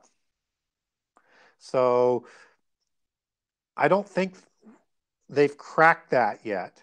Uh, and if they could, I think we would have people like Azazel out of the abyss because that would probably be in another dimension. And as you get into multi dimensions, now you're getting into the time travel aspect, and you would have the keys to be able to do that. I don't think they have the keys to do that. And uh, otherwise, uh, there, there's just no way that we you could have an ordained time uh, because God is letting everything happen through free choice. Um, and so, if that was permitted to be able to be done, then they could change it. And they could also do very, very specific prophecies, which they can't seem to do. They might be kind of close in a general area, but they're never 100% accurate. Only the Alpha Omega is above time um, and has that ability. And I don't think that ability has been handed uh, off. But I do know there's a lot of people who th- believe in the Mandela effect. Um, I just I'm just not convinced that that's the case because that just opens up so many different things that you can't sort of answer properly. Um, but I'm not saying that time travel or being above time, like uh, God and Jesus are above time, um, isn't possible to be able to do that. But I think that's only held by God and Jesus. Amen. Yeah, I definitely agree with that. Well, thank you for answering. Uh, we've gotten through 14 questions so far, and now I know that everyone is very excited to get into the live questions. So, are you ready? Yes. All right. Well, first, I want to give you one more chance to let everyone know where they can go and get your book, The Genesis 6 Conspiracy, and how they could possibly reach out to you if they have any questions.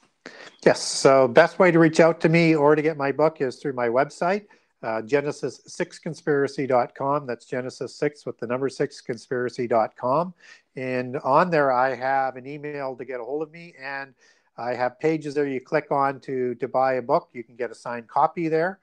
Uh, you can also get a generous excerpt of all 98 chapters on the website and get a good feel for it if you're not familiar with the book.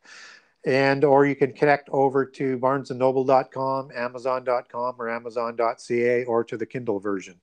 Uh, also available through retail. If it's not on a store that you want to support, they can order it in. It's distributed through Bookmasters.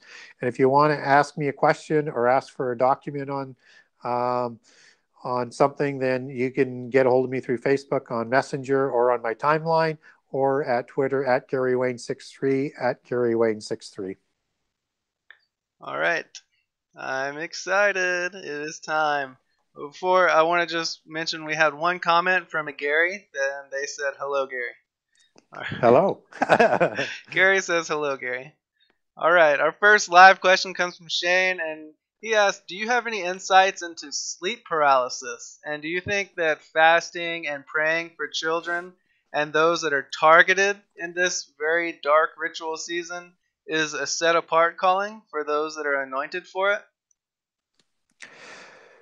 Yeah, those are good questions. So um, I, I think if you're anointed to do it, then that should be your commission and you should be doing it. And we should be praying for all people, whether or not we feel it's our anointing or not, uh, for people that are suffering sleep paralysis uh, in, in any form. And um, I don't know how many people out there have had it. Uh, I will tell you from a personal experience, it is very frightening. Um, and uh, you literally uh, are unable to move. You're not sure what's going on. You, you have this presence around you. Um, I know it's uh, also linked to incubus and succubus. I can't say I've had that experience, but I've had the sleep paralysis, and there's only one way uh, you can make it go away, and you need to pray. You need to understand it's not a dream, and you need to invoke Jesus' name. and pray to Jesus and pray to God. And when you do that, and you and it's very difficult to focus in that situation with what's going on and to move because you're so concerned with not being able to move, and you know you're not asleep, and you have to recognize that. But once you do, it'll be gone like that. Uh, and that's been my experience on it. And I haven't had that experience in, in, in quite some time, but when it was, when it was attacking me, it was very hot and heavy and it happened many, many, many, many times. And just when you think it wasn't going to happen anymore, it would come back. Um, so you always have to be on guard for that. So it is uh, certainly something that is, is very real, at least in my experience. And, uh, uh, what it is also, though, it's very, very um, I guess, enlightening and, and satisfying in the fact that um, it reinforces your faith because when you're able to have your Savior intercede for you and have control, as he demonstrated in the New Testament over these demons, uh, and and they listen to him, and anybody who prays through him, then it just reinforces your faith. Um, but I would caution, I mean, you do have to have strong faith to be able to make it work. So, um, uh, but no matter what, when it comes on, that is how you're going to make it. Right. Otherwise, it's going to be a very long and painful experience. Definitely. That is something that we could probably do a whole show on uh, the experiences that we have with sleep paralysis. It's definitely crazy, but I, I love the way that you said it. It really it will reinforce your faith, even though the experience is terrifying. Really, it's just so. I mean, you just have fear inside of you, you know, inside yes. your flesh. But then that warmth that comes over you when you call out to the Messiah, and you you get that healing, you get that uh, movement back in your body, and all that fear goes away. That is an amazing feeling. Yeah, and where you have for me where i had to focus is is because you're actually awake i'm trying you would be trying to do the prayer physically but you can't because you can't move your lips. So you have to f- focus inwards and do it mentally um, and, and, then and then like i say just they're just gone. Yeah definitely. Amen. All right our next question comes from sam and i think that you might have spoken about this before uh, this could get pretty long, but they said, how did different races come about? Yeah, it's a very, very, very good question because we only get uh, after the flood um, eight people surviving, according to the Bible. Um, but again, what we don't know is what were the skin color of the wives and we're not given the lineage either. Uh, there are other accounts that would have them from the Sethian line um, to keep that sort of pure, but that doesn't mean there wasn't some intermixing um, into the Sethian line and that their DNA and everything was, was, was still pure. Um, so there's a possibility that um, some of those races were part for, for by uh, the four wives on uh, on the ark. Uh, so that's a significant possibility. But uh, as we go back to the Eden account, we hit the next stumbling block because there's just Eve and Adam um, created with Adam being created first and then Eve from the rib. So there's no way that there's a race that's created or implied there, yet we have four distinct races that we have today. So, how does that happen? Well, my explanation for that is that in Genesis 1, and with the creation of male and female plural on day six, is a completely different account than in the Eden account. And I, again, I have documents on this. I can give it to you and a chart that lines up the differences. And I don't believe the Bible contradicts itself. And so if the Bible doesn't contradict itself, and it even has a different creation order, and one's created in singular in, in, with Adam, and in, in day six they're created in multiple, and there's way more differences than just that, then to me there has to be two different creation accounts going on. And Adam was created with a special commission to uh, save humanity. Um, as the long term plan through the birth of the Messiah uh, so that humans can be raised higher than angels in the future time. So I would say that in day six, you, where you have them created in multiples, male and, and female, and told to multiply around the earth and spread around the earth, that's when the four races were were created. And then Adam, uh, his name goes back to the same as man in, in day six into Hebrew. So he, we're the same species. I think just a different creation where God breathed his uh, life into him and provided Adam and Adam's descendants a special commission that we still see playing out to this day. So that's how I would get there with the four races.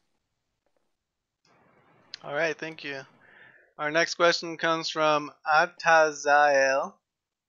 Um, how come you never talk about who the real Jews are? Well, the the real Jewish people are the people who were um, dispersed by the Romans in 70 AD.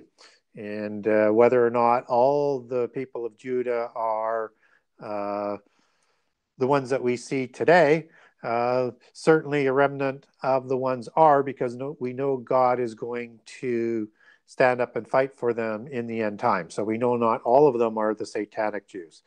Now, I'm not sure quite what the person might be asking there because there's a lot of movements out there that might suggest that Israelites were black and the Jewish people are black or some other sort of line of thought on that. Uh, so when I talk about who the Jewish people are, that's the southern kingdom and that's the remnant that we know that's going to be there. Anything else, you, I would have to be shown biblically on how you get there. I've looked for it, I've not seen it. Right on. Great answer. Our next question comes from Brad. He says, Gary, in your opinion, have any good angels come down to share wisdom with humankind? Well, how about uh, Gabriel? Mm-hmm. He uh, came down and uh, provided uh, definition and uh, prophecy to Daniel, and he also came down and announced the birth of the Messiah.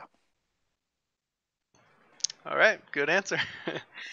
MJM asks Gary, you mentioned that Atlantis happened during the war in heaven and that writings done during this time, such as the Mahabharata, represent this war between fallen and good angels. Can you provide more details on this? Buy my book. I have a section on that. Um, so, I mean, the, the writings of the of the Hindu uh, religion is said to go back six thousand years. Uh, we don't have any records that are would take it back more than two thousand years, but I take them at face value that that is an antediluvian writing that was preserved by the seven sages as they talk about um, resettling India and other uh, civilizations around the world after the flood as well. And these are part of the priests uh, that are going on the ark in in the Hindu religion um, that survived the flood, and they were part of the the Brahmin or part of the the seven sages that are taught as the top of the order of priests for the religion that would have had this knowledge. And so that those are their records, but when you look at those antediluvian accounts, they are talking about the same gods just with different names and doing the same types of things. And I would say in the uh, Hindu religions, you get some very vivid scriptures in terms of the power that was used uh, in these wars that would be what we would understand nuclear, but would probably be greater than nuclear. And I think we're going to see more of this in the end time, particularly after the angels are expelled uh, in Revelation 12. So I'm not sure whether I totally answered the question, but uh, that gives you a few sort of quick things in terms of what I'm talking about, in terms of uh, uh, the Vedas, the Rig Vedas, and the uh, other various uh, scriptural and religious documents that come out of Hinduism. All right, I think that you kind of answered the second part of her question, but this uh, the second part of the question is: Were there human beings somewhat similar to modern humanity here on this planet during that ancient war? Yeah, because I think it's talking about the same period. So this is the same creation as the people of day six, and then uh, the Adamites after that. All right, got it.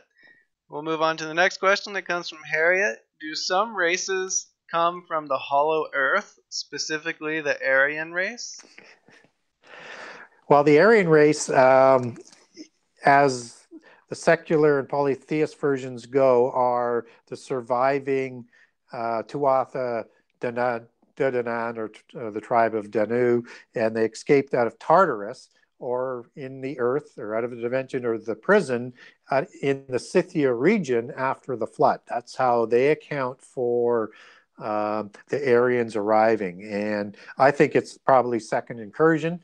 But uh, we also have the descendants of, descendants of Japheth that migrated to that same area, and you have them intermarrying with them as uh, uh, as they moved into the Scythia area, and you get names like Gog and Magog, which are the offspring of Iapetus, which is one of the gods, which would be Aryans and or, or Nephilim. And it's not uncommon for early people after the flood to take on the names of Nephilim and previous gods as they start to backslide back into polytheism after after the flood.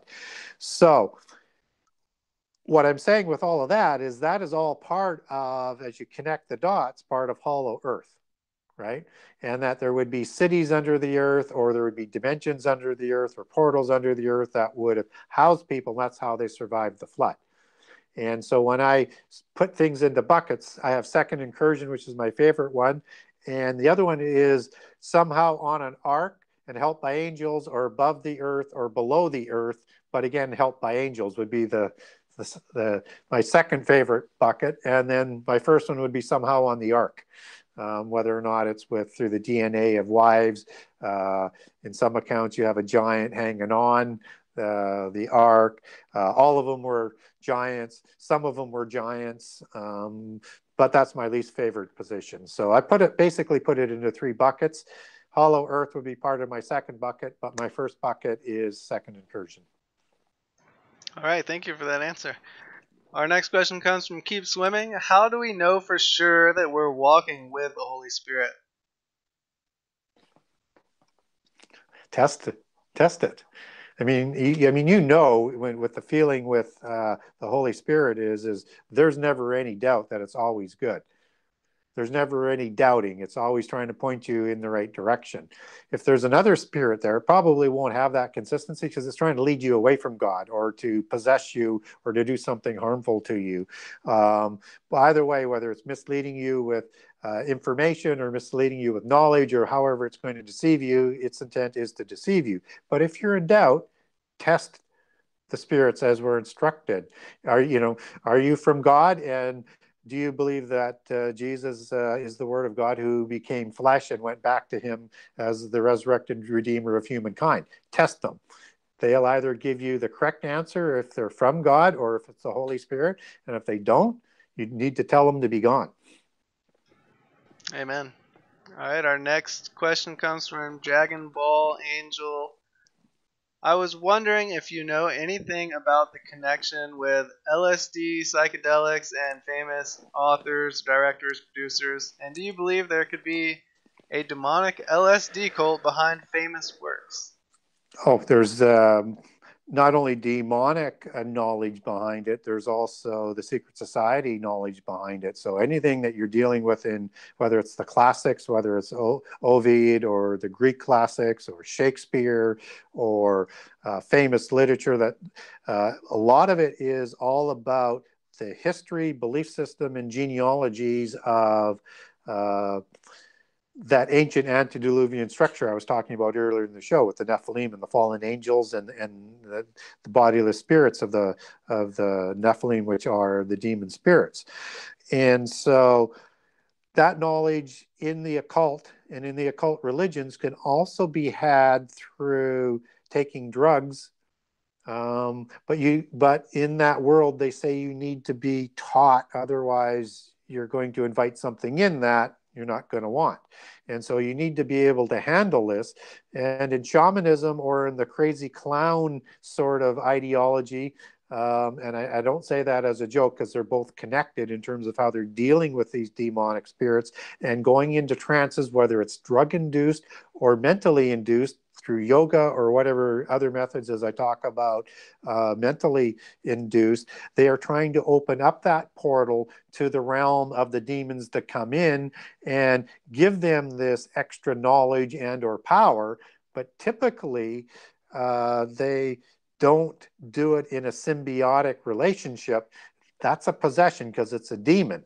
If you could also possibly do it as an avatar effect, uh, as what Satan did with uh, Judas and possibly with Nachash, where the host isn't suppressed, but a demon is going to suppress the host. So that's why you have a clown that looks like a demon, right, with the pale white face. That's why you have shamans uh, painting themselves with that pale white because that's the the product that's going to take over them and control them and use that body for how they want to do it for torture or for spreading other evil. But they're purposely trying to do that to receive knowledge. And i think a lot of some of the writers who induce some of that do let that ev- evil spirit in to sort of give them a direction but they get the details the minute details from the secret societies. That's why you have like Disney, who's so big into fairies, as we talked about earlier on. He was a Freemason and a Rosicrucian because it's the Rosicrucians' job to maintain the old religion and to keep the belief system going to create the new religions, which created uh, Gnosticism, Theosophy, and New Age, and uh, which also holds the knowledge to this that they use in a purposeful way to affect literature and entertainment to keep everything visible and shown in plain sight and that most people don't even know what's going on. They do and they do it because it's entertaining. They're experts at what they're doing. You know i look at uh, tolkien and lewis. I mean these were part of an inkling society at oxford which is a Rosicrucian society where they get their knowledge from. And this was a society designed to create these types of literature that I'm talking about. And yet, they don't have a record as being Freemasons. Now, the lodges in England don't release those records, but you don't get to be part of Rosicrucian unless you're a pureblood or are uh, significantly talented in a way, but these are young writers. So the only way you be allowed in as a Rosicrucian is to be an adept. So the only way you can be an adept without being um, uh, going through all the different steps and uh, degrees is is to be initiated from childhood to be that adept degree, but not with that title, that you would be at at a young age as being in university, as Tolkien and Lewis were, and then put into the Rosicrucian Inkling Society to be given this knowledge to write about all of these things. So hopefully I explained that well enough. Definitely. Well, we have four minutes left. I think we might be able to get through one more question, and it's pretty short. Keep Swimming says, or asks, is there a difference between righteous and holy.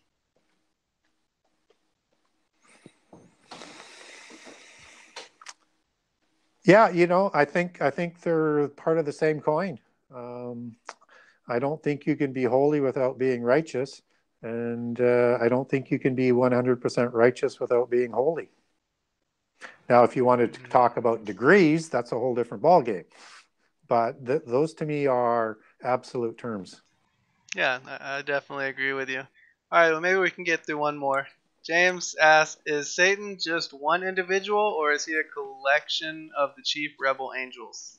Yeah, so in um, Enoch, it talks about Satan's as plural and Satan as an individual. And the Satan's as the plural are the lower level angelic realm that are basically his leaders.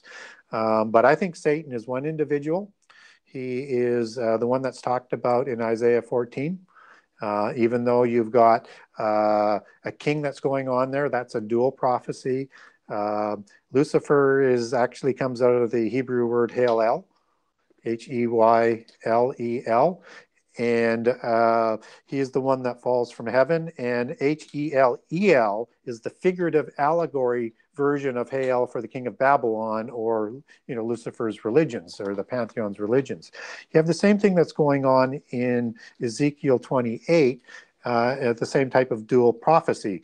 And in both accounts, you don't have humans that are being around the throne of God. And in Ezekiel uh, 28, you've got this individual classified as a cherubim who walks amongst the fiery stones. Well, the cherubim fan the throne they don't walk in the fiery stones. That's the seraphim. Now, Satan is described as as a cherubim there, but also as a seraphim, as a dragon and a serpent in Revelation 12. So I think he's both. That's how significant he was.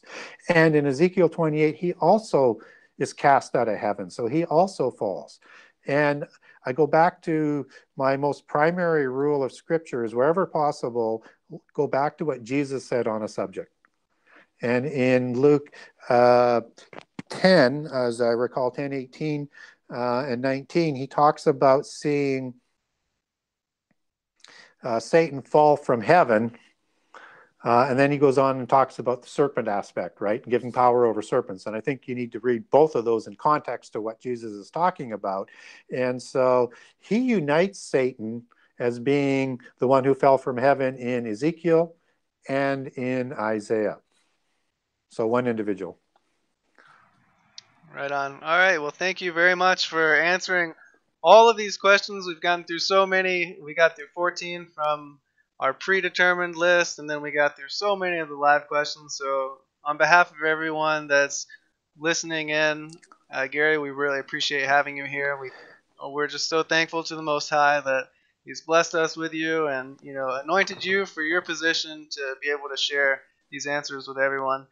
So, everyone, we really appreciate you joining us tonight, and I hope that you've enjoyed this. Please like and share this video. It will help you know disseminate the truth that's been shared tonight with as many people as possible.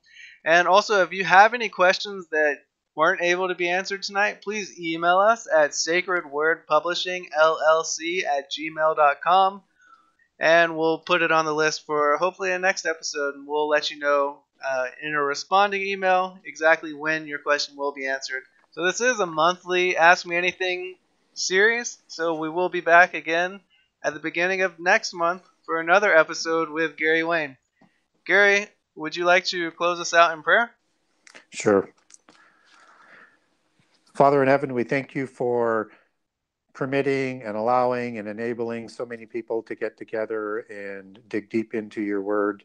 Uh, pray that people have been blessed by what we have had to say with the answers and the questions tonight. I think the questions were so terrific tonight that people will take this knowledge and think about it and dig deeper into scripture and to pass information on as they do dig deeper into scripture so that people will not be deceived in the end time.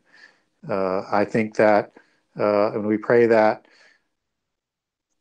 this will happen because the spurious forces will take scripture and they will use scripture to deceive people. And the only defense is to put on the armor of god to dig deeper and not to be deceived so that when even the elect are deceived in the end time that more and more people will have heard shows like this conversations like this and be prepared and to help others in the end time. So we ask you to bless everybody who uh, was part of the show tonight and to help them and encourage them to research more and to pass the information on.